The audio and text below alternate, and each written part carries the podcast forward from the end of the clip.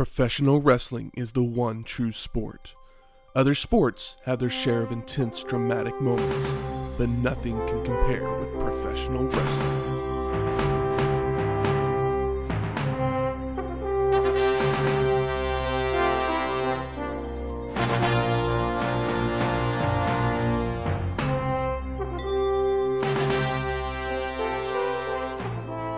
Welcome to Wrestling History X, where three friends come together to talk about the stories behind the matches. I'm Matt. I'm a Japanese cameraman. And I am the Frankenshainer. Welcome to episode 92, King of the Ring 1993. Who will be king? Be a part of the coronation. Alfred Hayes is here. Oh my god. Wow. So nice to see for, you. thanks for joining us, Lord Alfred. Yeah, that's been a all I while. got there. Thought you were regulated to Raw at this point. Oh, They let Look- you out looking, sometimes? looking for people in disguise. same weekend. Well, don't look over here. I'm not wearing a big beard or, uh, you know, a, a up as an Gilligan hat lady. at the moment or anything like that. So this was the inaugural King of the Ring pay-per-view produced by the WWF. It would take place on June 13th, 1993 at the Nutter Center in Dayton, Ohio. It's the worst name ever for a place. I wish I had a date in Ohio. But One maybe of the you'd best find jokes one. from, from Maybe- Waynesville. Maybe you'd find one in the attendance of 6,500 people. What is this, Ooh. WCW? Right? I know, right? The hell? This I mean, like it a- feels like a lot of people. It's a good looking setup and everything. They're lively. So even though this is the inaugural pay-per-view, WWF has run yearly King of the Ring tournaments from 1985 to 1989 and then again in 91 with winners such as Don Muraco, Harley Race when he would become King, King Harley Race. Yep. Randy Savage when he become Macho, Macho King. King. Ted DiBiase would win, Tito Santana, and Bret Hart had won the most recent rendition in 1991. The, the only time Tito ever got some glory. And they made him the fucking El Matador. El Matador instead of King Tito. The- to me, I was started this up and I was like, ah, the wrestling classic two. I've waited so long for you because, as you know, we love the wrestling We classic. did love the wrestling classic. Granted, not the top to bottom best matches, but one of the most entertaining and one of my favorite like full package pay per views Oh, yeah. that we've covered. Absolutely. So uh, put-together this is very similar. Is it's a one night single elimination tournament. but we're in Ohio. There is no place like Ohio. Is that its uh, I don't know. oh, okay like state slogan? There's no place quite like Ohio. So Is it the flyover state? Or wait, no, that's Oklahoma. That's where we are. so Shane probably got us something delicious to try out. Absolutely. I'm curious to hear the background of this choice. All right. Well, the last time we were in Ohio, we, uh, I believe it- was the uh, the Polish boy that uh, I had made so. up with the the Polish sausage, with the French fries, and the spicy barbecue, and the slaw, and all that deliciousness on there. So I figured we would jump to the other side and uh, go for a beverage. So looking things up, I went around and looked at a couple different lists and saw that state drink of Ohio is tomato juice. And so, what goes good with tomato juice, and as far as alcoholic beverages are concerned, Bloody Marys. Yes. Um, I don't know if that was the segue you were looking for. Hey, it's good enough. hey. I I don't. Yeah, I was happy. To, I was happy that you brought Bloody Marys. I mean, it's we're, we we record this on a Sunday, so you know Sunday fun days and, and Bloody Marys and brunch go go hand in hand. I Mm-hmm. was going to doctor these up a little bit by trying to make a homemade. Put a uh, hard boiled egg in it. Uh, I was going to go a different route because another thing that Ohio is famous for is chili cheese conies. So I was going to Put a hot dog in it. I was gonna put damn a it. skewer with some uh, I don't know like slider bite size. Maybe like run Coney a straw stacked on it. through the hot dog to pull the center out, so you can use the hot dog as a straw. Exactly. Bloody Mary. It'd be Matt's delicious. face is not appreciating Yeah. that. For those of you listening, Matt had his first Bloody Mary today. Yeah, I did have my first Bloody Mary. He didn't get far. yeah. But I'm enjoying it. I think you did a great job, Shane. It's I just not a flavor that uh, in Matt's heart. No, it's it's one of those things you you either like it or you don't. It's like cilantro in a way. It's it's the cilantro of tomato-based alcoholic beverages. You either like it or you don't. This one I doctored up just with the uh, the basic Zing Zang Bloody Mary mix. Added some vodka to it. Squeezed in a half of a, a lime. I say half a line between the three glasses here. Added a little bit more of the Worcestershire sauce. Added a little of the brine from the pickled, I almost said asparagus, okra. And then, Pickled you know, asparagus sounds pretty awesome. I almost got those. I just I'm iffy on my packaged asparagus because I've had it out of the can where it was mush and it just made me worry that it wouldn't be crunchy and it would just ruin everything. But yeah, you can you can go to all different directions with Bloody Marys. You can stack them high with snacks and sliders and barbecue. You can throw beef jerky in it. You can infuse your own vodkas. I like to do it Walter Matthau style, where I just take a sip of V8 and then pour the vodka right into it. It's like that show Step by Step back in the day where he used to make chocolate milk in his mouth by pouring Oh, milk yeah. and Uh-huh. chocolate and then just Yeah. doing the quick shake. Yeah, Yeah. I do like the the Bad News Bears Sunday edition with the, vo- the vodka boilermaker. Well, while they're enjoying those delicious drinks, something that happened right around the same time as King of the Ring, the top grossing film of 1993 would come out Uh oh. Jurassic Park. Uh, I think my j- drink is shaking, guys. You see that? the uh, and we'll find out that uh, I mean we all know this movie was huge, but they let us know uh, while watching this show because I think Bobby talks about Jurassic Park quite a bit. Oh, yeah. like it's just I guess an easy joke. I don't I mean, know. it's- I mean, it was a gigantic movie. Pop culture, even just being in the same weekend. Yeah, it was a huge movie. Yeah. I did not see it in the theater, but I remember renting it on VHS when it came out, and It I was, was- pretty spooked out, spooked by it. But I was also pretty young. It was like seven, it was incredible in the theaters. Yeah, I had seen it in the theaters when they did like the 3D thing years ago. Ah. So I finally got to go go back and see it. I did not get to see it until like two or three years later because it, my parents wouldn't let me Oh, because they were worried that I would be too scared of it or something. Oh yeah, I was afraid of everything as a kid, uh, and I. But but I but did. my the parents wouldn't have taken me to see it. but it. once it anyway. came out back out in on 3D, went and saw it Yeah, there in the theaters, and even that was, even though I had seen it many many times, yeah, yeah. it was still amazing. It'd been a long time, screen. and it was funny because as a kid, I always thought the movie was like smart. Oh yeah. And then I saw it as an adult, and I was like, "This is some dumb bullshit," and I love it. but as a kid, I was like, "Oh, like it's smart because they're doing science." Uh, and the DNA thing talks to you, but you know when you're like seven, DNA. yeah, seven, anything that's not like you know turtles eating pizza is pretty intelligent. To you. And yeah, when you've got kids that were were close to my age or a little younger that were basically the yeah, Shane was probably main like the perfect age for this movie. I mean, I was 15, so it was it was great. I mean, I, I took my nephew to it, and you know, sorry, Matt, I would have taken you, but I appreciate. I didn't I didn't know you until many many years later. But yeah, yeah, my nephew got to go to all these opening things because that's what I got to do when I was a kid. Was I got to go and see everything because. Parents quit censoring your damn kids. That's what makes kids so fucked up these days. Is they don't know what the hell things are. Yeah, and it's just a dinosaur. Come on. Exactly. It's a TV show. Yeah, it's not like you took him to go see Basic Instinct. Right. Well, I mean, there's nothing wrong with that either. I went and saw that when I was a kid. Have a yeah, just have a talk afterwards. Mm-hmm. She comes after you with a Damn, knife. that was run. a quick little change of pace. Matt's like, I don't know where to go. I had no clue where to go with that one. These bloody Marys are getting extra bloody. Well, let's go ahead and talk about King of the Ring. So we get narration over the logo from Vince McMahon, and then we see the bracket of the tournament. And we're told that wrestlers had gained entry into it through qualifying matches on the television programs. So there were some on Raw, Superstars, All American. Yeah, you gotta you gotta keep hook them in. Put one on each show. Jim Ross, Macho Man Randy Savage, and Bobby the Brain Heenan then welcome us to the show. And they preview the title matches that we will see during it.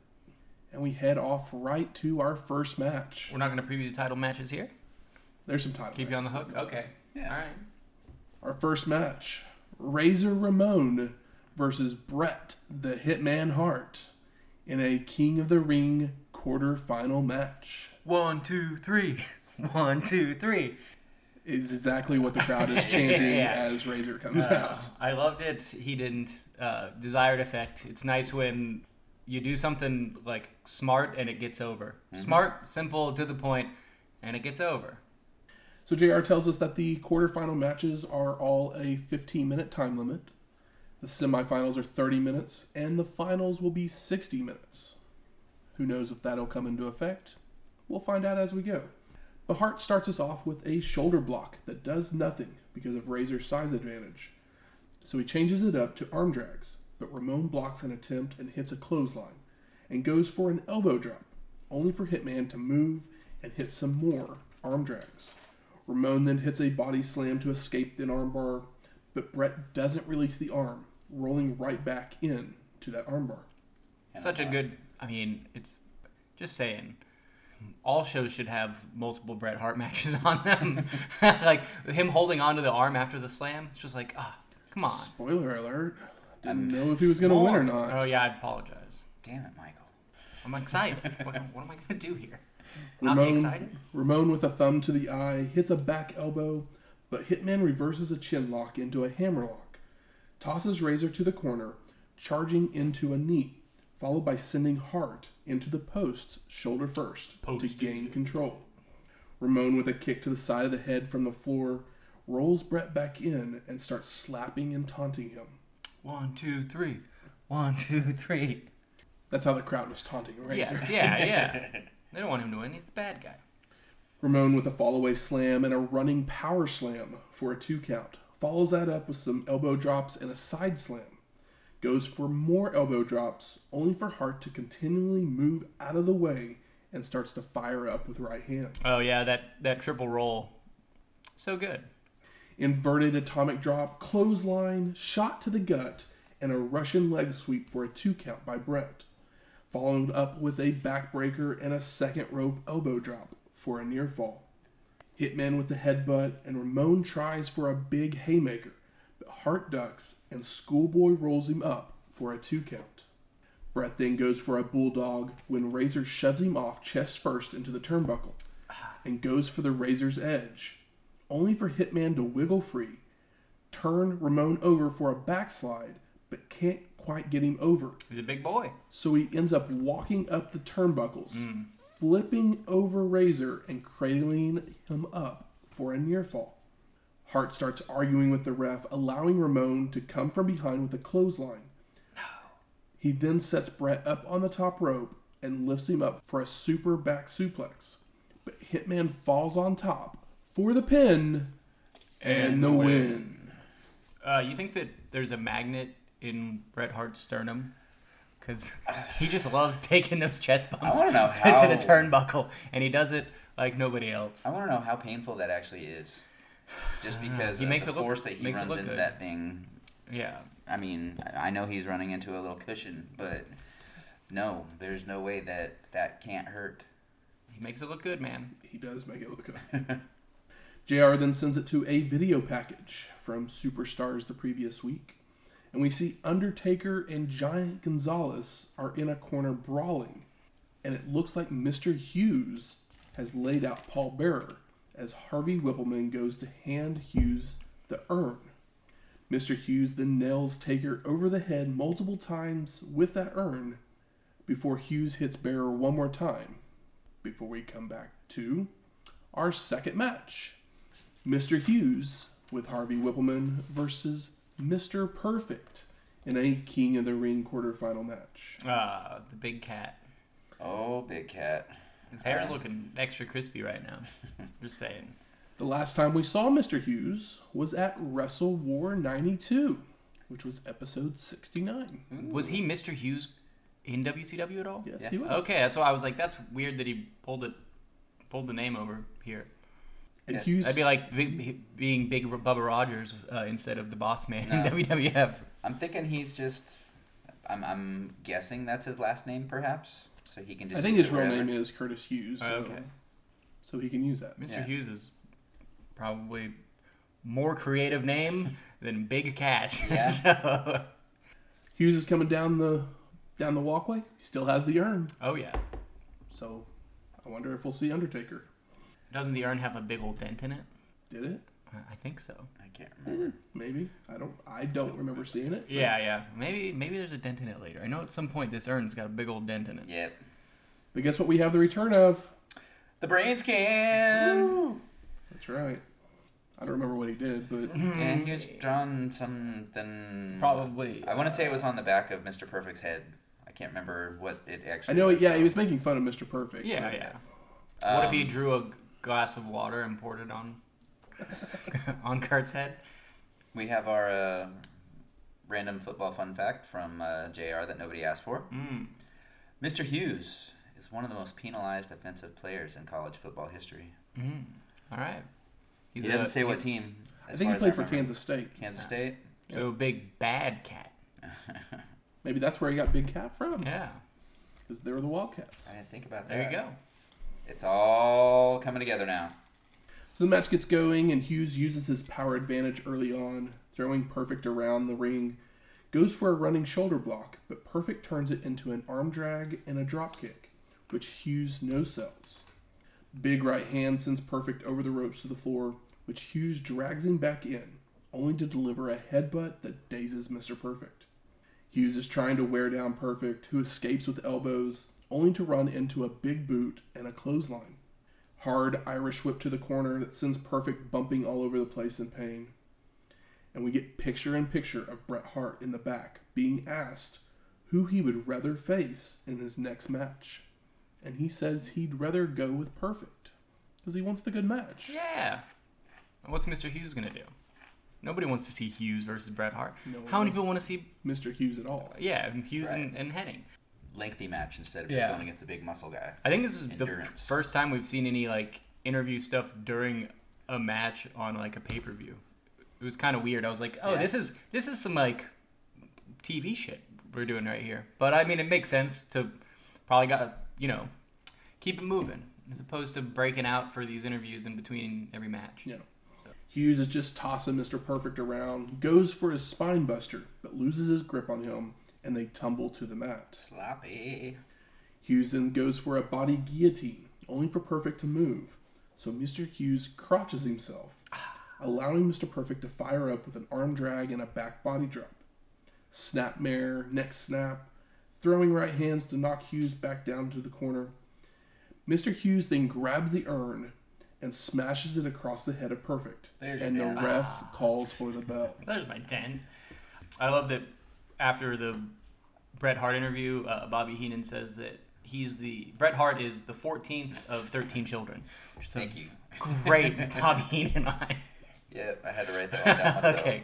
Glad, glad uh, we're on the same page here. But we found out at the last pay per view that the other 13 are married to wrestlers. Uh huh. Yeah. If they're not wrestlers. If they're not already. wrestlers. So, of course, Mr. Perfect advances due to the DQ.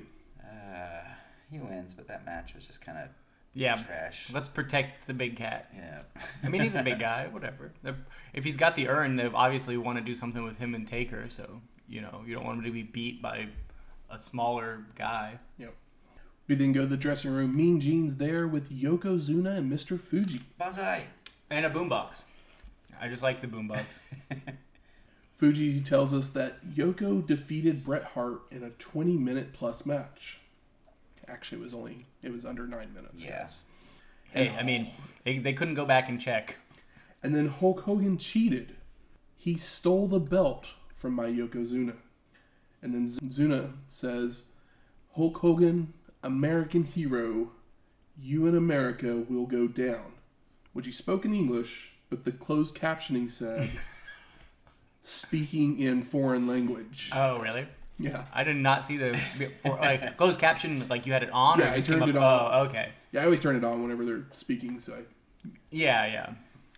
That makes sense. I thought you meant that like it's just said speaking in foreign language under him, like, and I was like, I didn't catch that. That- yeah, But, like it was hard. I thought it was hard instead coded. of instead of writing out what he said. Yeah, it yeah. just said speaking in foreign language. He's That's speaking. Floridian. I always find the little closed captioning jokes to be just. yeah, that's fun. So we head off to our third match: Bam Bam Bigelow Bam, versus bam. Hacksaw Jim Duggan No. in a King of the Ring quarterfinal match. Can I just say, Bam Bam's music sucks. I like it. Oh, it's just. I mean, it's very '90s. I like it because it's so sparse. It's just like Bam, bam, he I says, mean, bam. you know who's coming bam. out. uh huh, yeah. I, li- I, I kind of like it, but it's not. It's. It's I mean, not it's, top tier shit. It's very on par with Hacksaw's Ho because again. Somebody yells out "Ho!" You know who's going to be coming down the ring. Well, at least at this point. Oh, At this point, you know it's going to be Oh. Hacksaw. Yeah. Papa Shango. So the last time we saw Duggan was at WrestleMania 8, episode 68. Hmm. So it's been a little while for bit. since we've seen him. And even Heenan doesn't quite understand the pop that Duggan gets. the Flag Man versus the Beast from the East. Uh, Yeah. he's got Hacksaw's got uh, a new a new onesie, Yes. He's he's gone full so singlet. you know that's cool. Bam Bam starts hitting shoulder blocks. Hacksaw's hitting clotheslines, but nobody is gaining an advantage until Duggan hits a third straight clothesline to knock Bigelow out to the floor. Back in the ring, a slugfest breaks out when Bam Bam reverses an Irish whip, sending Hacksaw into the turnbuckle, charging in only for Duggan to avoid, sending Bigelow chest first into the turnbuckle. Hacksaw goes for a body slam, but his ribs are hurt, oh, so he can't lift him up, which allows Bam Bam to take over with a headbutt to the back. Bigelow locks on a bear hug, only for Duggan to escape with forearms across the back, but Bam Bam retaliates with a thumb to the eye to maintain control. You see the Bam Bam Pigolo sign in the crowd? clever, clever fans. Snapmare, Bigelow goes for a jumping headbutt, but Hacksaw moves and goes for the body slam again, lifting him up only for Bam Bam to fall on top for a two count. Bam Bam. Back to the bear hug, only for Duggan to escape again by biting the forehead of Bigelow. Follows that up by tossing Bam Bam to the ropes and telegraphs a back body drop. Can't do that, guys. moves when Bigelow tries to kick him, sending him flat onto his back. Hacksaw then finally hits that body slam, sets up for the three point stance, but Bam Bam moves out of the way, sending Duggan flying head first into the turnbuckle. Eats that buck. Mm-hmm. Bigelow then goes up top for the diving headbutt, for the pin, and, the win. Did you see that? Like, Bam Bam must have just been in Japan or something, because you can like see the back of his head is like stitched up. Ah, it's pretty gnarly. Also, every time we see Bam Bam Piccolo, I just can't believe that like having a having a having a head tattoo and like a full head tattoo like in the early '90s like that. He looks like a big mean biker, and it's great. I wonder, like, I don't know much about him outside of the ring. Is he is he a nice guy? I think so. I have no clue. Me neither. I've never met him. I mean, either, but like you know, I'm sure we've watched enough shoot interviews on YouTube in our lives. But I guess I'll have to find some some Bam Bam comps. So I kind of stopped taking notes and couldn't stop watching this match. I don't know what it was about it, but there was something that stood out about it, like the way the two of them worked together. It could have just been because it was late and I had partaken in some recreational deliciousness. It might have just been that, you know, But I, Bam I Bam knows on what he's doing. I didn't hate this match. I don't think I no, don't, I don't think no, it's not bad. I don't think I've You just didn't- you had- said you had that low about a hacksaw expectations. match. Yeah, because I mean, you hear the hoe, and it's just like, all right, well, Uh. let's go get a drink or something. Because Also, at that point, it's normally like him in like a match with a bunch of other people, and he just gets his like hoe spot yeah, or whatever. Hits the three point stance, Uh-huh. waves his two by four, and yells out a tough guy. But he's a big guy, and they also like were pretty even they in offense and stuff nicely. pretty well. Like, yeah, it wasn't. like, even during their slugfest, just watching the two of them go back and forth for just those few seconds, I kept looking at the TV, going, This "This is is good. this actually pulling me in a little bit." I don't, I don't know. Maybe maybe it's because I'm getting older, or maybe it's because it was just Maybe it's actually that good. Bam Bam effect. Yeah. Bam, bam, Mhm. bam, bam. Well, I got some sad news for you. Are you gonna break my heart like Greg Valentine? Yes, you always you always seem to like someone in their final match someplace. Hey, I've never had timing down right. Ask any of my exes. So this is the last time we would see Duggan in the WWF for about twelve years. Hmm. I wonder how great he is 12 years from now. I don't know. I'm, I'm, I'm picturing him going off somewhere where the lighting is better suited for him. Oh yeah. We then get a Coliseum video exclusive Oh, I love these. Oh, as Terry Taylor's in the locker room with the Smoking Gunns and the Steiners. Terry Taylor. We is he he's this is the first time we've seen him with a mic. Yes. Okay. He's always It been a out. he's always been a wrestler up to this point. Yeah, yeah. I was like, poor Terry. Mm-hmm. Is he hurt? Terry's Terry's good in the ring. But he just doesn't get over. yeah. It doesn't help when you make him a rooster. Exactly. very you true. You you let him be a I don't know a, a Wall Street esque tan man, and you know people seem to follow him. But now he's back to At least he's got a job. this. Yeah, I mean he's got a job. That's good. But womp womp. But each of the Gunns and Steiners have something to say, and Billy chimes in with No one I'd rather have in my corner than my brother and the Steiners. Bart says, The revolver, our finishing move, is unstoppable. And Scott's like, But the Frankensteiner's unstoppable as well. Dissension in the ranks. And then Rick says, We're just going to be a bunch of crazed dogs in the ring.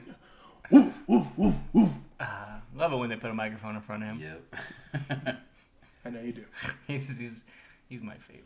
And we're off to our fourth match. The Narcissist. Narcissus. and they still struggle saying his name on this damn show too. I know.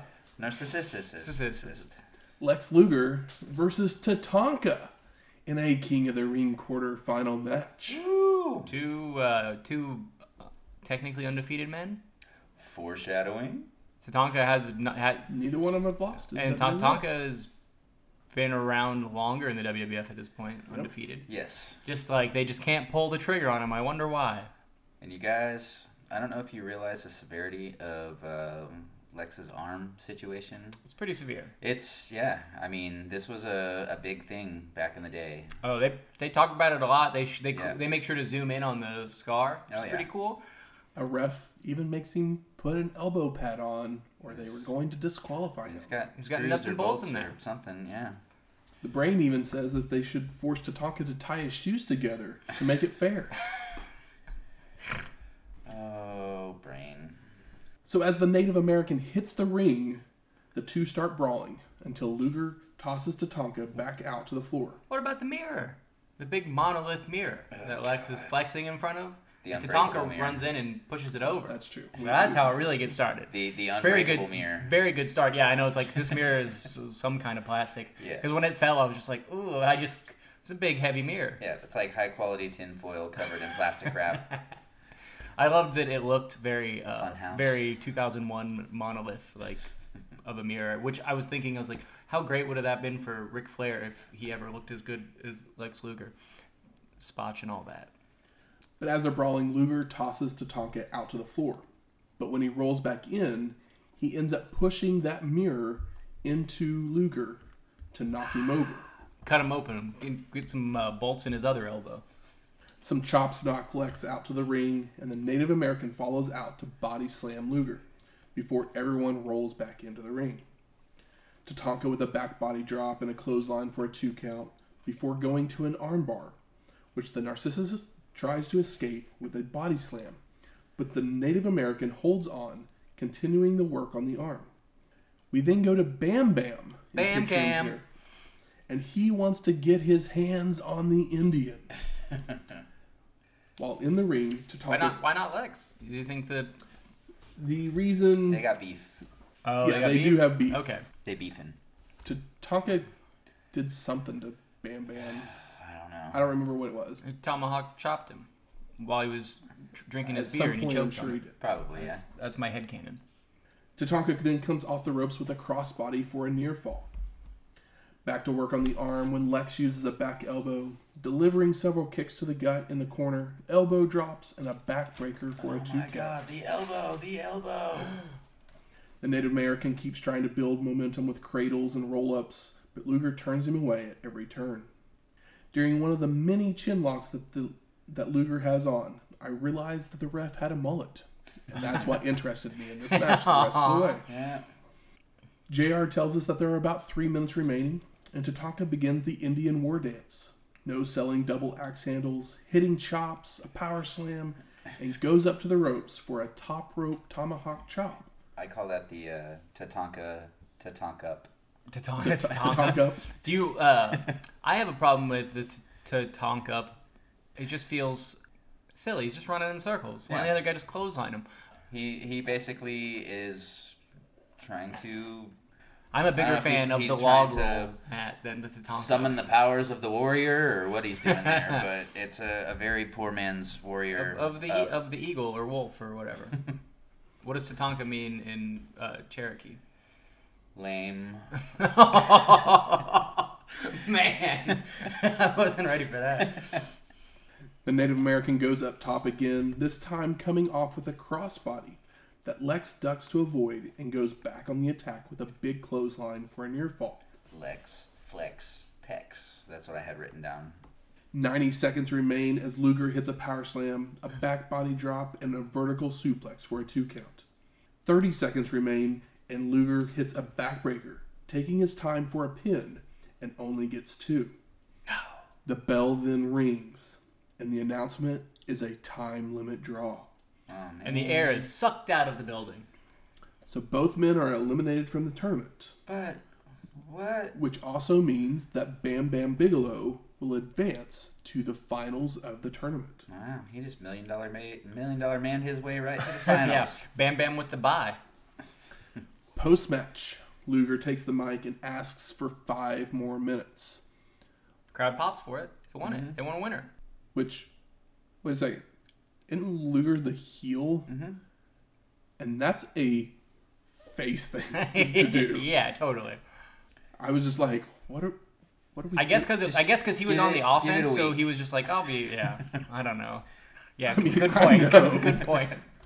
The crowd starts cheering, but the ref explains to them they can't do it. Ah. It's not part of the tournament. That's right. Lex then slips the pad off, the elbow pad off, Oh yeah, and hits the forearm across the back of the of Tatanka's head. and that's th- that, that's a good heat spot. But he if he didn't do the five minute thing and just drop the elbow on him, be a better heat spot. Why? It, it would be better if Tatanka asked for the five more minutes. And then he got the yeah. And but- then as he's asking for it, And Lex just takes it off and run blindsides Yeah, him. like yeah, blindsides him and then drops the bow on his head and walks out. Each one Uh, of them gets gets a pop and gets some heat. Yeah. we move on our merry way. And uh, it's crazy to me, kind of crazy that Tatanka has been protected so long. Mhm. I was like, okay, well, this is finally where they bury Tatanka, and then I just think back about uh, fucking old poor Curt Hennig a few years ago, and I get angry. Yeah. I'm just like, come on, man. They're they're waiting for you know. Maybe maybe Brutus will get him. Waiting That'll for be his perfect legacy. moment. Yeah. Ah. Backstage with Mean Gene, Mr. Perfect, and Bret Hart. And mean Gene instigates a fight between the two using Hitman's words I know. during the picture-in-picture I segment mean, Gene against him. getting wily. But then he gets mad when they start to argue. I was like, "You started this fight, Mean." You know, and what's he do instead of ending it? He keeps poking, Poking the bear. Poking the bear. These are two bears you don't want to poke. he brings up their dads, asking if they've ever met. Yeah. And Bret says that Stu won against Larry Hennig all the time.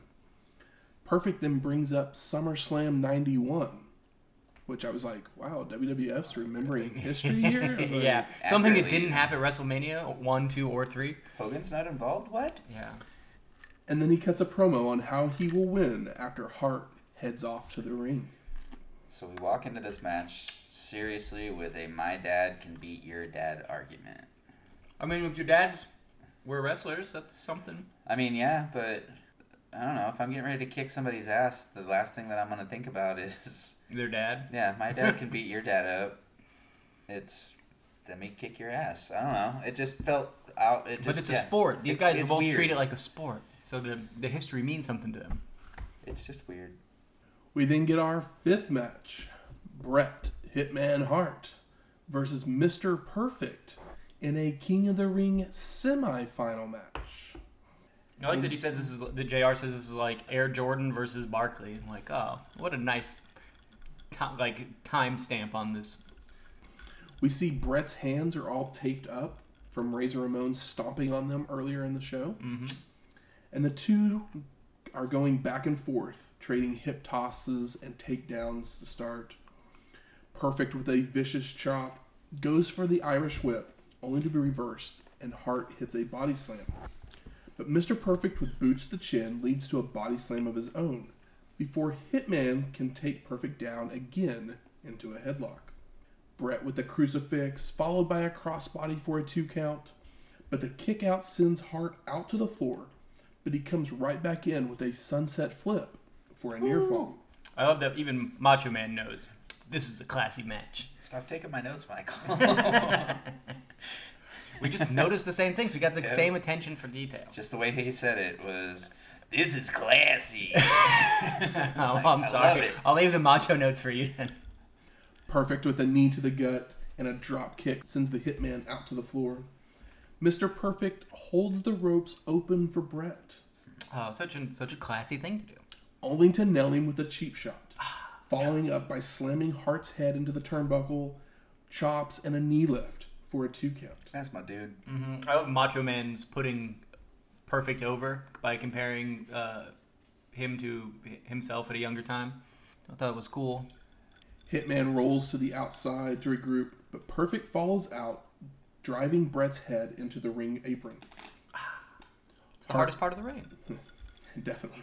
What about the po- the post? Isn't the post the hardest part of the ring? That's not what you're told. it is technically part of the ring. You just can't get pinned inside of it. Hart's up on the apron when Mr. Perfect uses the momentum of the ropes to fling the hitman out to the guardrail. Perfect finally drags Bret back into the ring, delivering some more knee lifts, goes up top, coming off with a missile dropkick, makes the cover, but Hart gets his boot on the rope. Hard Irish whip to send Hitman sternum first into the turnbuckle. Hmm, that magnet. Mr. Perfect goes up top again, only for Bret to meet him up there to hit a superplex for a near fall. Damn. Hart with multiple kicks to the leg of Perfect applies the figure four, but Mr. Perfect finally makes his way to the ropes. He's got to use the figure four to get the sharpshooter. Uh, soften it up for the sharpshooter. But what I liked in my own viewing of it, he went to put the figure four on, and he had the figure four on, and it took me a second to realize that he didn't put the sharpshooter on, that he was actually in the figure four. So Yeah, I was like, this I isn't think I was correct. just, I may have been a little high. I It's also know, one of those but things like you just assume that if he starts to wrap up your legs, like Yeah. you're getting a sharpshooter. I saw him just grab the legs and go for it, and yeah, it took, it, I don't know, it took a whole four seconds before I realized that. Yeah, It's like, oh, this is isn't the wrong hold. Yeah. What is he doing? Hitman stays on the leg, only for Perfect to fight back, locking on a sleeper, but Bret makes it to the ropes. The crowd is hot. As Hart makes it back to his feet, Mr. Perfect applies the sleeper once again, but uses the ropes as leverage this time. But Hitman falls forward, sending Perfect headfirst into the turnbuckle. Bret, with a vicious uppercut, slams Mr. Perfect's head into the turnbuckle. Hair tosses him across the ring. I love that Macho Man called the uppercut a lifter, which is like, you know, the like wrestlers term for the uppercut. They always call them lifters. So I thought that that was pretty funny that Macho Man used, uh, you know, that term.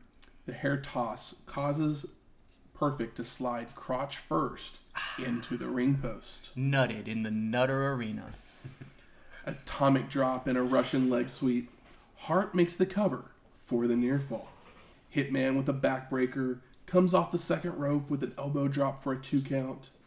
Looks to apply the sharpshooter, but Perfect grabs the injured hand, twisting it and stomping on it. That stomp. That Stomp boy. hurt. Yep. I love that Mr. Perfect is chopping the shit out of Bret throughout this match because I know that Bret Hart hates chops because they hurt and he doesn't think they look good. Which I disagree that they I mean, don't look good. I think they look awesome, but I believe you if they hurt. I do not want anybody to He'll just run chop chest first into a post all day. Yeah, he just doesn't want the yeah he just doesn't want the the that sting of the slap. It all makes sense now. hmm He's like, I'll do the I'll don't worry, I'll do a chest spot. Just don't slap me. Mr. Perfect goes for the perfect plex, but Bret blocks and vertical suplexes them both out of the ring to the floor. I know it's pretty brutal for the time period, and Curt takes that corner of the apron right to the back Yep. on his way out. Yep.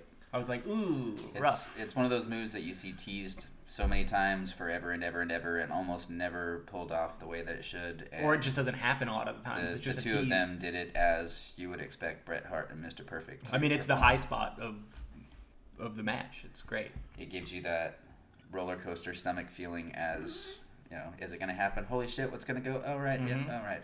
Now, if they did that, it'd probably be the first move in a match on television. The ref begins to make the 10 count, but they both make it back in just in time. But Perfect looks to be hurt, but it's all a ruse. Pulling Hart over for a small package for the pin, and, no! Hitman rolls over on top for the pin and, the, win. Mr. Perfect yells no, but it's not up to you, bud. Mr. Perfect yells a lot of stuff. Post match, Mr. Perfect rolls out of the ring. He's yelling all kinds of things, Bogus. Bogus. but then he comes back into the ring to confront the Hitman, only to stick his hand out for the handshake. Ah, I'm pumped. Bret's pumped. We're all pumped. Yeah. Short list. But what I like, Bret wins. Everybody instantly stops limping, just like just like that. but no, great match. Loved it, as it's perfect. I would expect. That's These that, two guys that- to yeah, have, yeah. yeah. This is what I want to see all the is time. classy. Yeah, this is classy. Macho knew what he was talking about. Yes. We then go to the back with Mean Gene and Hulk Hogan and Jimmy Hart. I love that uh, Jr. like affectionately refer- refers to Bobby Heenan when he uh, throws to the next thing uh, as the Weasel, and Bobby has does not like it at all. Nope. He was just trying something out. And in the interview, we get, you know, Hulkamaniacs, prayers, vitamins, dreams, blah, blah, blah. What about that uh, like top class airbrush job on Jimmy Hart's new Oh, yeah. jacket? The Of ultimate Hogan it's like it's the ultimate Hogan jacket for sure. Yeah, that one that one probably cost a pretty penny. Yeah. I wrote, "Can we send Hulk away and just keep the jacket?" We we try to send Hulk away uh, every, every once in a while, and then he's like, "Well, I'm kind of bored. I need to get out of the house." And he comes back to ruin our time. So we're off to our sixth match Yokozuna with Mr. Fuji versus Hulk Hogan with Jimmy Hart for the WWF World Heavyweight Championship. Did you guys know we're in the heartland of the USA? Yeah, we're, We're in the heartland. Ohio. We're, we're in the heartland. It's the heartland of the USA. Heartland of America. Heartland. Yeah, uh, and Hogan loves them here. Oh. I Hogan loves the fact heartland. I, I, they just said that So many heartland thing so many times. Uh, I grew up, growing up in Nebraska and living in Oklahoma. You hear heartland all the time, and I haven't heard it that much in one I think they're trying to get setting. get uh, you know work their Ohio crowd up in the center of the country since they're so East Coast base. Connecticut. yeah exactly yeah it's like where they're just like okay well let's get our uh, our numbers up in the middle of the state or country In So- the heartland. Jim Ross mentions that there are an abnormal amount of Japanese photographers at ringside for this match. big match And Bobby says, title match Last time I saw this many Japanese people was at Benihana's. Hashtag racist shit your uncle says. I've never even I've never even been to a Benihana I think I mostly know it from Two Chain songs So the two men size each other to start when Yoko throws Hogan to the mat, followed by headbutts, chops, and a body slam. and Hogan looks like he cares right guys doesn't it feel like there's a little bit of a better energy to Well, Hogan he's trimmed down for this match. He does. He looks incredible. I think it was for uh, you stopped Thunder in. Paradise, Oh, but that's we'll, what it sure is. we'll talk about that at some point. You just did. Oh yeah, okay. I was oh, you're not a Thunder in Paradise you, guy? You stopped drinking the juice, and I guess you shrink up a little bit. I don't know. Yeah, Just a little bit. you look. Yeah, you look good though. Hard Irish whip has Hogan begging for mercy. Another Irish whip, and Zuna charges into the corner, only for Hogan to move to avoid and begins firing up with right hands. Hulk with mounted punches and starts biting Yokozuna, followed by a clothesline in the corner. Maybe like a back rake or something like that. Some, some more Hogan stuff. Hogan tries for the slam, but Yoko's too heavy and starts to club Hulk across the back. Yoko looks every time we see him, he looks like 50 pounds heavier. Well, I mean, he is. I want to say the last time they mentioned him, they said he was 500, and this time they kept fi- talking about how he was 550. After a rake of the eyes, Hogan again tries for a body slam, still to no avail. Hulk with multiple clotheslines that rock Zuna, but never take him off his feet. But as Hogan goes for a third one, Yokozuna hits a clothesline of his own to take the Immortal One down. Yoko then goes for a splash, but Hulk moves out of the way. Hogan tries a shoulder tackle, only to knock himself down. Uh-huh. Oh, and it's crazy how huge Yokozuna looks whenever they're both laying on the mat. And it's just like it really like yeah, uh, for some reason it almost felt like a trick. like it felt like it just like they it's like watching Lord of the Rings like they zoomed the camera out and you're like see the perspective change because of the forced perspective stuff. But like when they were both on the mat for some reason, Yokozuna just looked bigger than ever. Zuna then locks on a bear hug. USA chants start helping rally up, but it's stifled with a back elbow and a belly to belly suplex for a two count. Hogan then begins to hulk up. No selling Yokozuna's chops, finger point of doom, right hands, three big boots Oh my god. to finally take Yoko down to the mat. I love that it wasn't one. Come on, man. That'd be terrible.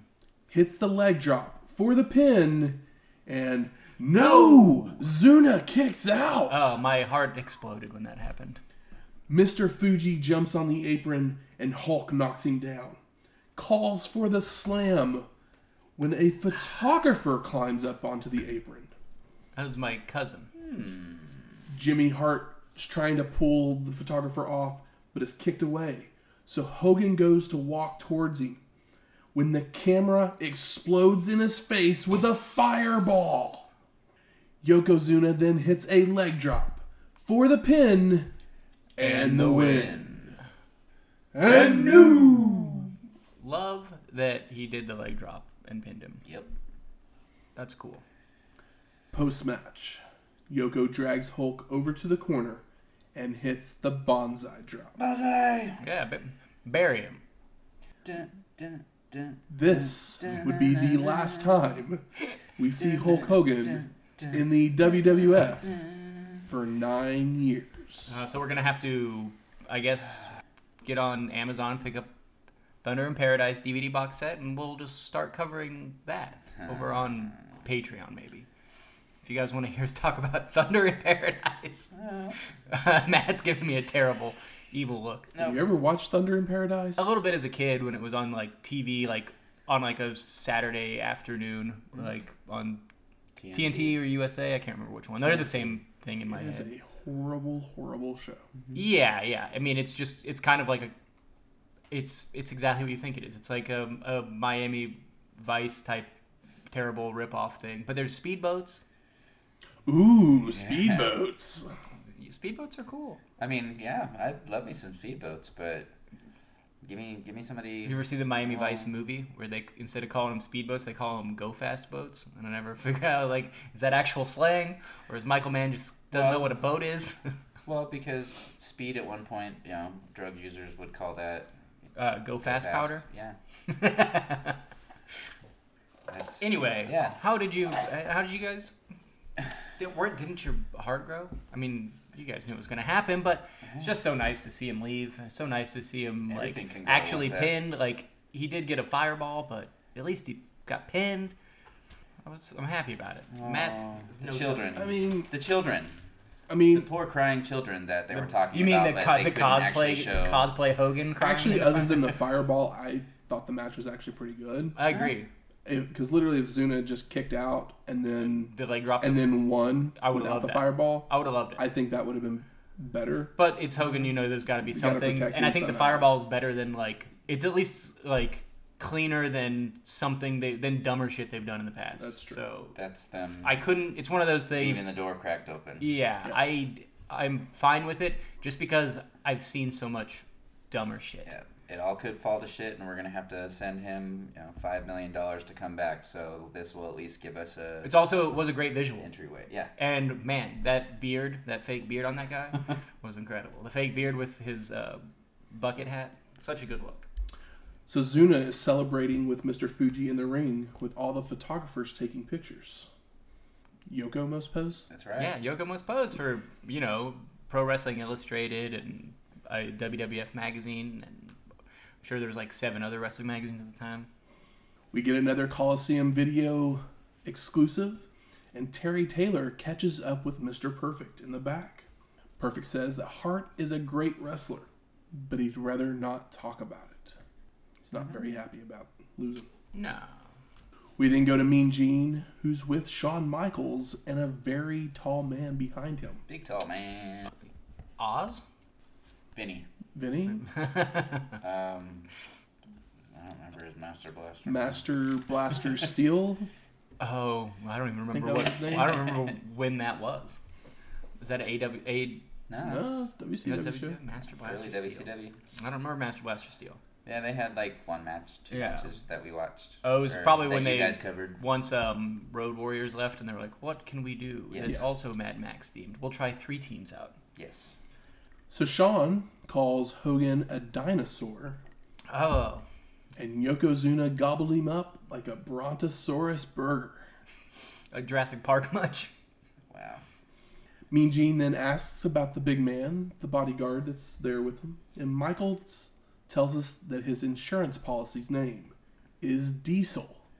Because of course he is, as it's Kevin Nash, who we haven't seen since Clash 21, episode 78. Yeah, he went from a, a wizard to uh, A steelworker to a wizard oh yes, to a gambler. uh huh, Yes. and now he's a Mack truck.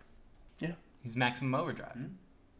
Yeah. Shawn has a uh, serious case of the cocaine gum chomps. Oh yeah, he does like that staccato delivery for the Yeah. promo. Just. We then get our seventh match the Steiners of Rick and Scott and the Smoking Gunns of Bart and Billy versus Money Inc. of Million Dollar Man, Ted DiBiase, and Irwin R. Schyster, and the Head Shrinkers of Fatu and Samu with Afa in an eight man tag match. Get him on the show. Gotta get him on the show, right? Gotta have at least one tag match, right? Yeah. That's right. So Million Dollar Man starts us off with multiple arm drags of Scott before Steiner hits a drop kick and a Steiner line that sends DiBiase out to the floor, where Rick rolls him back in, only for Scott to clothesline him back out to the floor. It's around this time that I think Bobby is talking about the greatness of seeing Hogan get beat. Uh, It um, becomes the theme for the commentary for the, the remainder of the show. Mm-hmm. A comment here and there about. I don't even think they. Well, I guess they do say Hogan, but yeah, just the fact that he got beat. yeah, Hogan got beat. It feels good to say. It Feels good to hear. That's right. That's great. Bart blocks an arm drag by Fatu, tries for a leg sweep that Fatu avoids, only to receive a drop kick from Gunn. Face plant from Bart, but Fatu no sells it and hits a thrust kick. because you know he's got a hard head. allowing a double clothesline from the head shrinkers. IRS with a back elbow, Million Dollar Man with a vertical suplex, Samu with a headbutt, and the head shrinkers with a double back body drop for a two count. And I love that Bobby Heenan gives it to Jr. for uh, all his football talk and says, "Do you know anybody that didn't go to school?" uh, I really appreciated Bobby, you know, doing what I couldn't. And I don't remember if that's where the comment about Billy Gunn went to Sam Houston State on a rodeo scholarship. Radio scholarship. And I wish Sam comes Houston was back here. with IRS went to the University of Wall Street, which I thought was a nice throwback to old Michael Wall Street. oh yeah. Fatu with a backbreaker, double axe handle from IRS, but then Bart with a desperation sunset flip gets a near fall. Double clothesline between Bart and IRS for the double KO, and Gunn crawls to the corner for the hot tag. Billy's in with a back body drop, multiple clotheslines on DiBiase, but gets caught with a hot shot across the ropes. Heenan then says that Billy isn't the first cowboy that's ever been hung, as Million Dollar Man locks on the Million Dollar Dream, Wow. only to just let go of him and starts bragging, allowing Billy to cradle him up for the pin and, the win. Post match, everyone jumps in the ring to brawl with the Steiners and the Gunns standing tall. I guess that was a way to get over the Gunns. I don't know. I'm not sure what we accomplished here. I really don't know either yeah, I thought that's what it was gonna do. because and we know it- who didn't ever tag into this match. Steiner. Rick Steiner never tagged I in. know. Yep. What's up with that? I was just like, okay, cool. Well, you know, my guy still got a paycheck. They could have at least hit the revolver to win. you know? yeah, I know. That's why I was like, they didn't like. I guess that was a way to try to get him over. It's like they didn't. They just they already talked about the thing. What was Let that him do the thing. Let him do the revolver. What was that electric statement that old Bart said earlier about the revolver? Mm, it's mm. their finishing moves unstoppable. It's unstoppable. Yeah. Yeah. Huh? well, th- I guess they didn't even. It's unstartable too. So We then go to the locker room, and Mean Gene's there with Yokozuna, Mr. Fuji, and President Jack Tunney. Hmm. Tunney congratulates the new champion, and Mean Gene says a lot of Americans are very unhappy tonight. And Fuji just responds with, Why? banzai. I love that. Just, just be shitty about it. That's all I had about it. I was just like, that was just funny, funny. Why? Why? So we go to our eighth match Crush versus Shawn Michaels with Diesel for the WWF Intercontinental Championship. The last time we saw HBK in the IC belt, Marty Jannetty had just won it, I know. but he only held it for 20 days before Michaels would take it back at a house show. What'd you do this time, Marty? I don't know, but uh, it's a shame that we couldn't just get them against each other on a big stage again. So Crush uses his power early on to keep Shawn at bay when Michaels goes for a super kick, only for the Hawaiian to duck and hit multiple drop kicks that send HBK out to the floor. Uh, and Crush just looks wonderfully big next to Shawn. Heenan then says that Crush between the ears is just as busted as a pineapple. okay. Yep. Yeah. It's one of my favorite lines. yeah, it's good. Do you know what? Uh, yeah, Savage says something about he thinks Crush can slam Yoko. Oh yeah. I mean, they they they're touring the world trying to slam Hmm. Yoko. So Wonder if that'll come into play at some I point. Crush with single leg takedowns, an arm drag, and a military press once Shawn's back in the ring, followed by what they called a tour of the islands. I know. which is a tilt a whirl slam. hmm Diesel then pulls Michaels out of the ring to help him catch his breath, so Crush follows out, only for HBK to put Diesel in between them. Shawn then sneaks around through the ring behind Crush to shove the Hawaiian into the post. Posted. Now his little pineapple will be crushed. Diesel slams Crush's head into the steel as well before Michaels comes out to do the same. HBK drags the Hawaiian back into the ring, begins to stomp away on Crush's head before heading up to the top, coming off with a double axe handle.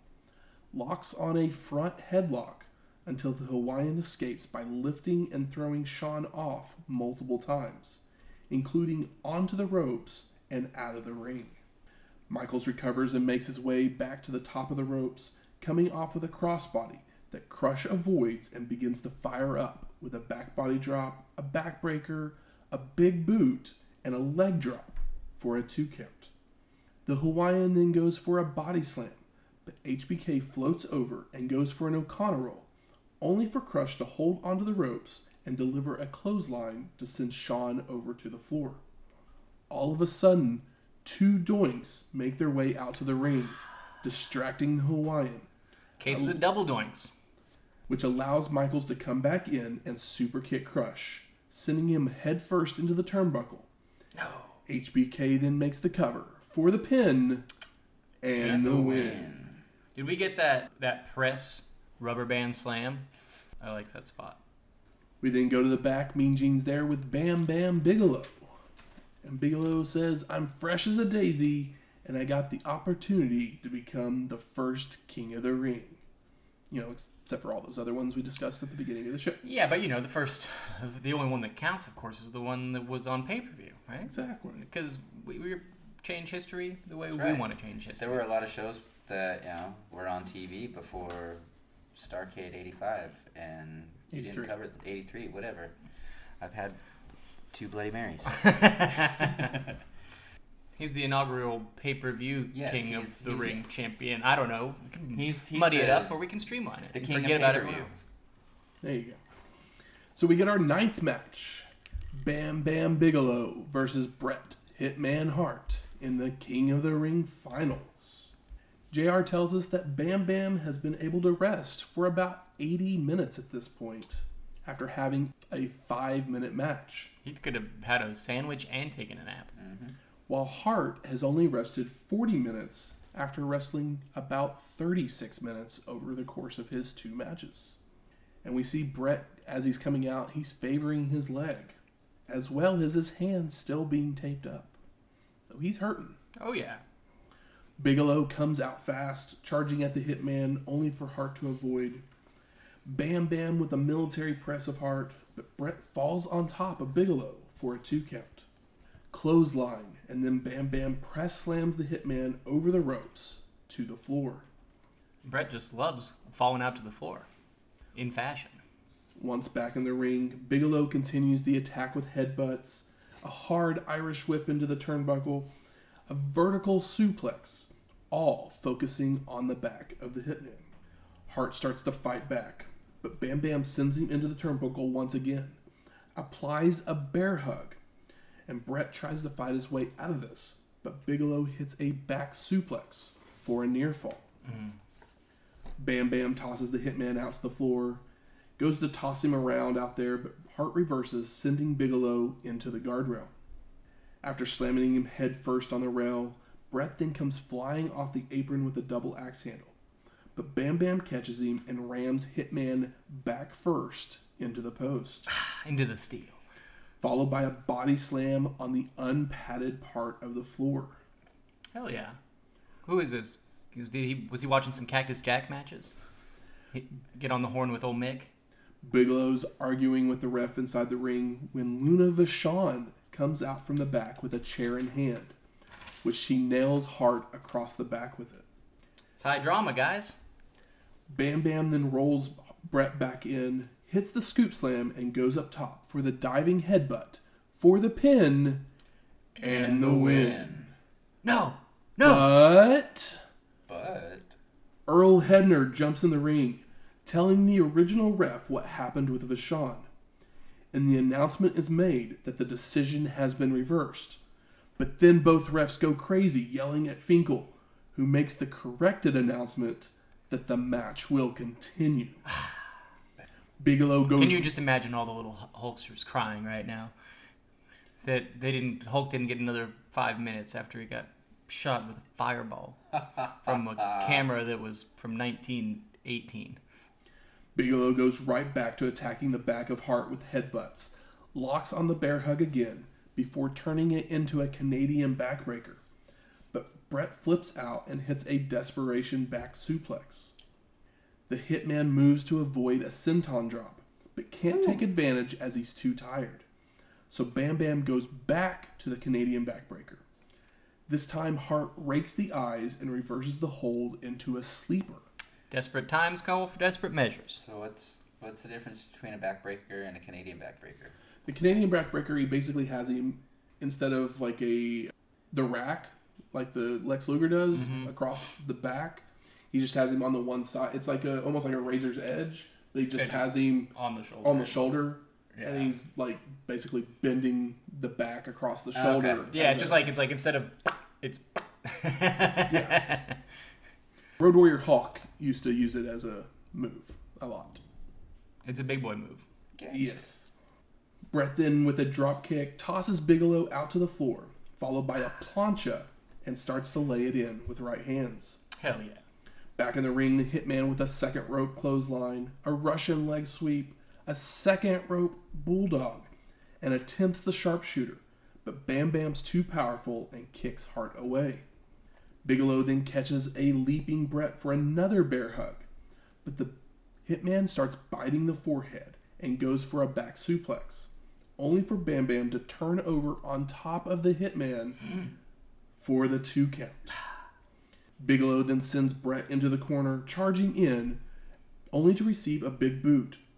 The hitman then climbs up on the shoulders of Bam Bam, pulling him forward with a victory roll for the pin and the win. For real this time? For For real, real this this time. time. I mean, Alright. yeah, there, there was no chair. He did bite him, but you know, whatever. Hulk gets away with all kinds of shit. Post match, Randy Savage runs into the ring to hug Hart and celebrate with him. Hell yeah, give him the rub, as if Bret Hart needs it. But you know, why not?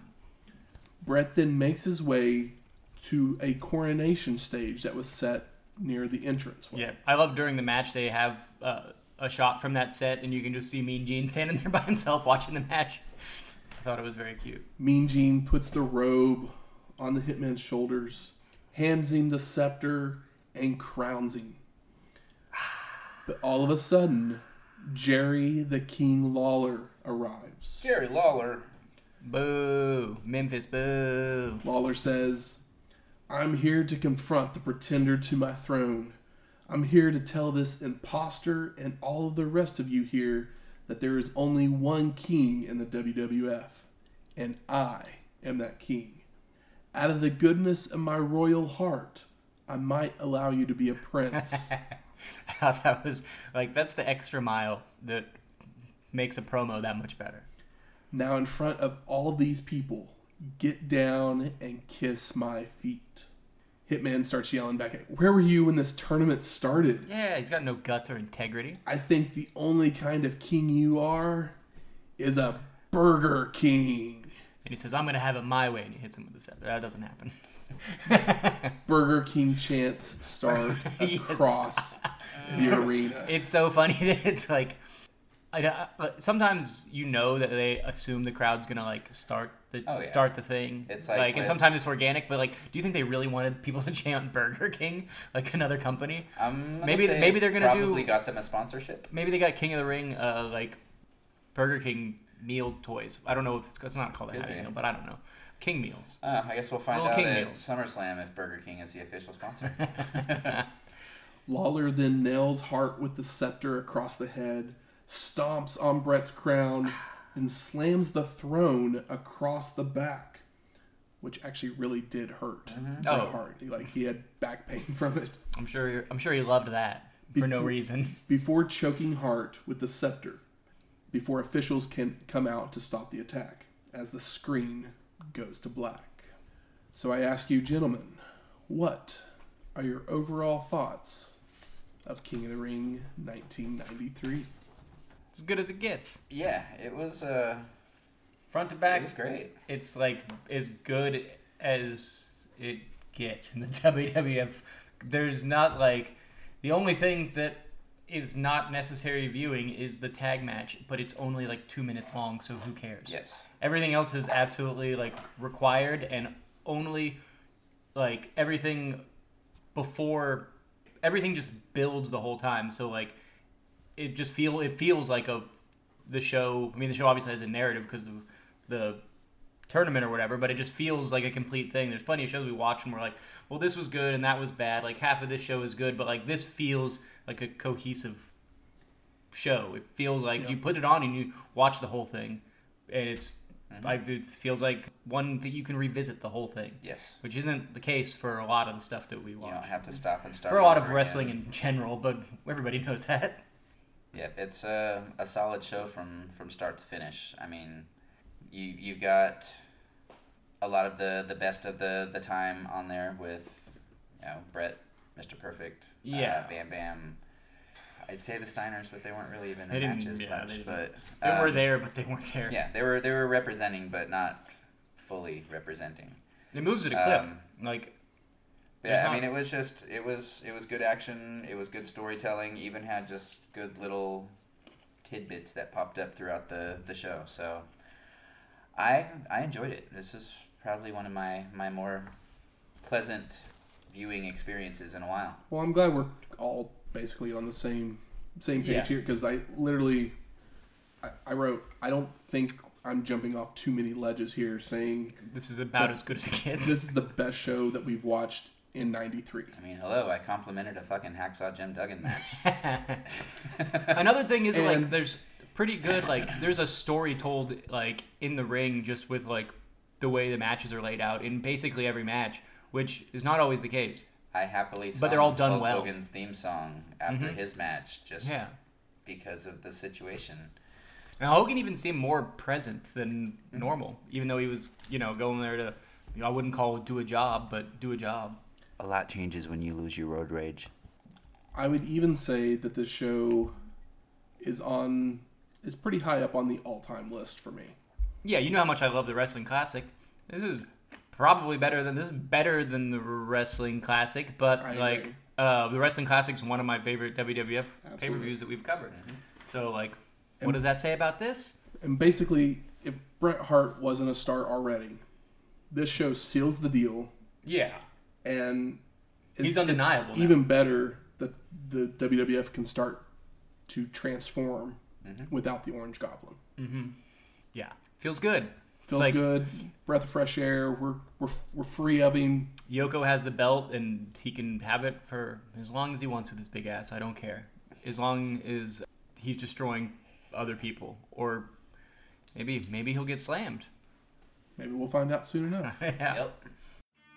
Good. Where, where's the smart marks at? All right. Fuck you. I think it's time we smark it up. So, what are your best moments of this show? The leg drop on Hogan. The leg drop on Hogan up there. The flash, of course, was great. I mean, there was, But I mean, basically, there was a lot of, of good little moments, but I don't know. One that stood out for me that I didn't mention in my notes previously was, and it's going to jump back to the uh, Mr. Perfect and Mr. Hughes match. oh, Uh, not what I was expecting you to no. say. All right. The entrance that Perfect did as he's making his way into the ring, he does his little towel toss, Mm-hmm. and it lands perfectly on the shoulder of Mr. Hughes as he's walking by. That's awesome. yeah. I mean, the suplex to the floor spot in the Oh, Bret yeah. Hart match, Bret Hart, uh, Yes. Mr. Perfect match, but basically the perfect and Hart match is kind of a perfect match. So you know, just that. It's on the short Yeah, list. it's like that's yeah, like Bam Bam and Bret is great, but it's just not the same dynamic as two guys that are of similar size and like of and are like can work together I'm gonna give not a lot of guys can work at their rate, and a lot of the times you don't get to see them actually do it together. Yeah. They're great dance partners. I'm gonna give you four moments that aren't even wrestling moments. Two are the crowd. The one, two, three chant Yeah, I was love great. that. The Burger King chant Great. was great. And then both Hogan cosplay guy uh, losing his shit. Fuji Fuji saying why. that, that just cracked me up completely. But then also the closed captioning whenever Oh. Yokozuna is talking and just says speaking in So you're foreign saying when you watch the show, make sure you put the, the closed caption on. it's just it's When you watch any show, if you can have the closed captioning on, do it. Yeah. Because you, you find lots of those little those moments. little It's like yeah, whoever's getting paid are- to do that is Yeah. probably having some fun sometimes. It's you know, just certain like, times it's a script was changed, but they didn't update the people who were you know putting in the closed captions, so you get to see what the actual script says. yeah. And a lot of this stuff, like you know, their promos aren't like probably scripted quite like they are now at this Yeah. point. So somebody just could have been cheeky, and it might not be the same closed caption, or if there was even closed caption on like the Coliseum release. I th- literally think I It's a could find thing. a best moment out of every single match. Yeah. That was just It was good. that I mean, was again, fun. It made me cheer for a fucking hacksaw Jim Duggan match. So Yeah, that match was good. Yeah. It made because it, it made sense. yeah, Everything basically makes sense here. Yep. The only thing is the like, you could say the five minute thing with the like. You could complain about that with Bam Bam Hart, but like, I'm not going to. I I thought it was fine for the most part, but like you know they they didn't do that for Hogan, and that actually was like a flash, like that you could have seen if you were anywhere near the ring. Like even if it was behind you, you would have probably been able to catch it out of the corner of your eye. How about most disappointing? I think I kind of mentioned the two that were kind of disappointing for me. Okay. Rick Rick Steiner was not never in the match. Yeah. Anytime Rick Steiner's not in a wrestling match, doesn't matter what the show is. It's always a bit of a bummer for me. And the post match of Luger Tatanka. Like Luger should not be the one asking for the five more minutes. Yeah. It's also kind of funny that he asked for five more minutes and then they cut it later, you know, like at the, at the end of the show. They actually did do a five minute thing at all. I thought it was kind of a bummer that they kept protecting Tatanka. It's like, well, just I know you're gonna have to push Lex at some point.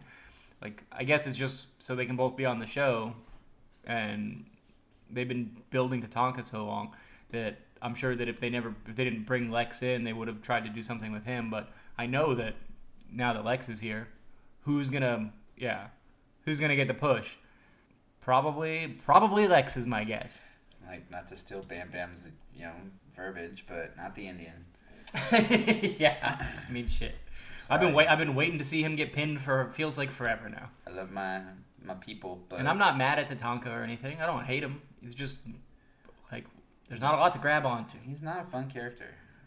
If I'm gonna have a most disappointing, Tatanka would be my most disappointing. I just, I'm not a fan of his. How'd you feel about the crush on Michaels? I thought it was really good. It was yeah, it was better than I was expecting it to It, be. it was definitely better than I was. Yeah, like it was it was a solid a solid match. It was not there's so many times where you throw somebody in there and it's not and they have less ability than Crush and then you get like why was this even on here? And it's like, well, Crush at least is big, he's in there and they do some stuff. It's not like they threw Mr. Hughes in there with Shawn Michaels or or like Dan Spivey or something. best performer of the night. Bret Hart. Yeah, it's it's Bret Hart. Yeah. I mean, you wrestle three matches that are all like, basically like very pitch, good, to pitch great perfect quality. Yeah, like they're they're exactly what they needed to be. You know what I mean? Like they all three of them built in different in different ways. Like it was not like he the first match. You can't be like, oh well, the first one was the best one. It's like no, you, you didn't know. have the same match each time. There was something special. yeah, there's something each one. memorable. Like you can remember the angle basically for each match, and they're all on the same night. I mean, you can remember who each person wrestled without having to flip back through. Yeah, you're not like, oh yeah, what was the first match that Bret Hart? It's like it's all it's all very memorable, which is why it's a good show. absolutely. How about most surprising? For me, it was that Hogan went quietly. To the beaches Just- of Florida. Yeah, as as soon as the pin happened, he Rolled he, out he lexed his way on out of there. Yeah, yeah. He had a boat to catch. A speedboat. A go Yeah. fast boat. Yeah, go fast boat. but you, Michael. I wasn't ready for Luna to come out. I didn't. I don't know if she had been working with Bam Bam, like on TV or whatever. So like I, when I heard her coming out, I was like, oh, all right. I mean, Bam Bam and Luna. It's a good. That's a good look anyway. I can still picture her running away with the chair, too. Yeah. I'll be honest. I was surprised that Luger Well- didn't make didn't make the finals. Yeah, I, I expected him to 'Cause as I- well. You know, I totally expected a Luger Hart match to, you know, that seems like a really good, on paper, a really good final. I felt like they telegraphed the time thing, but they always do that.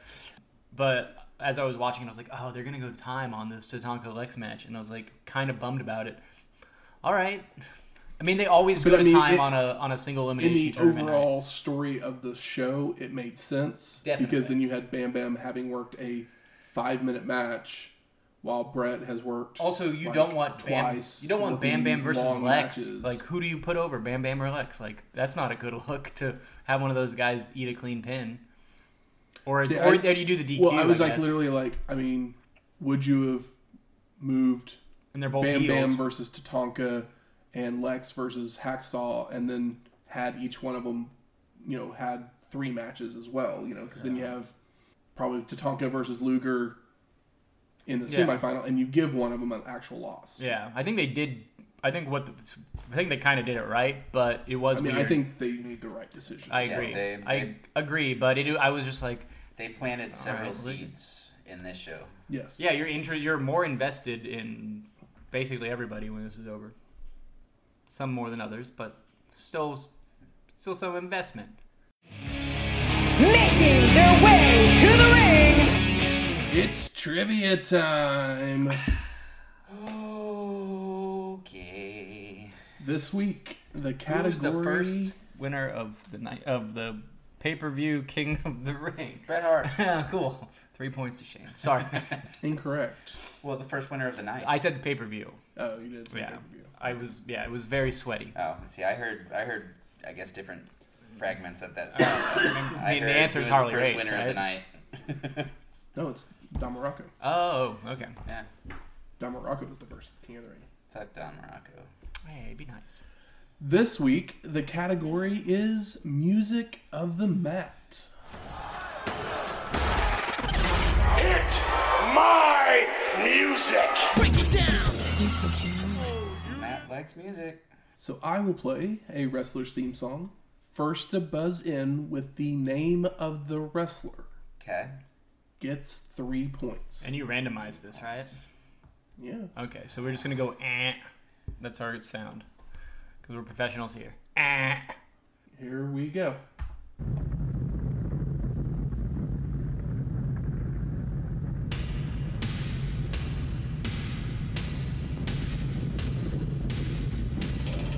Eh. Shane, Is that Diesel? it is not Diesel. No, it's not Diesel.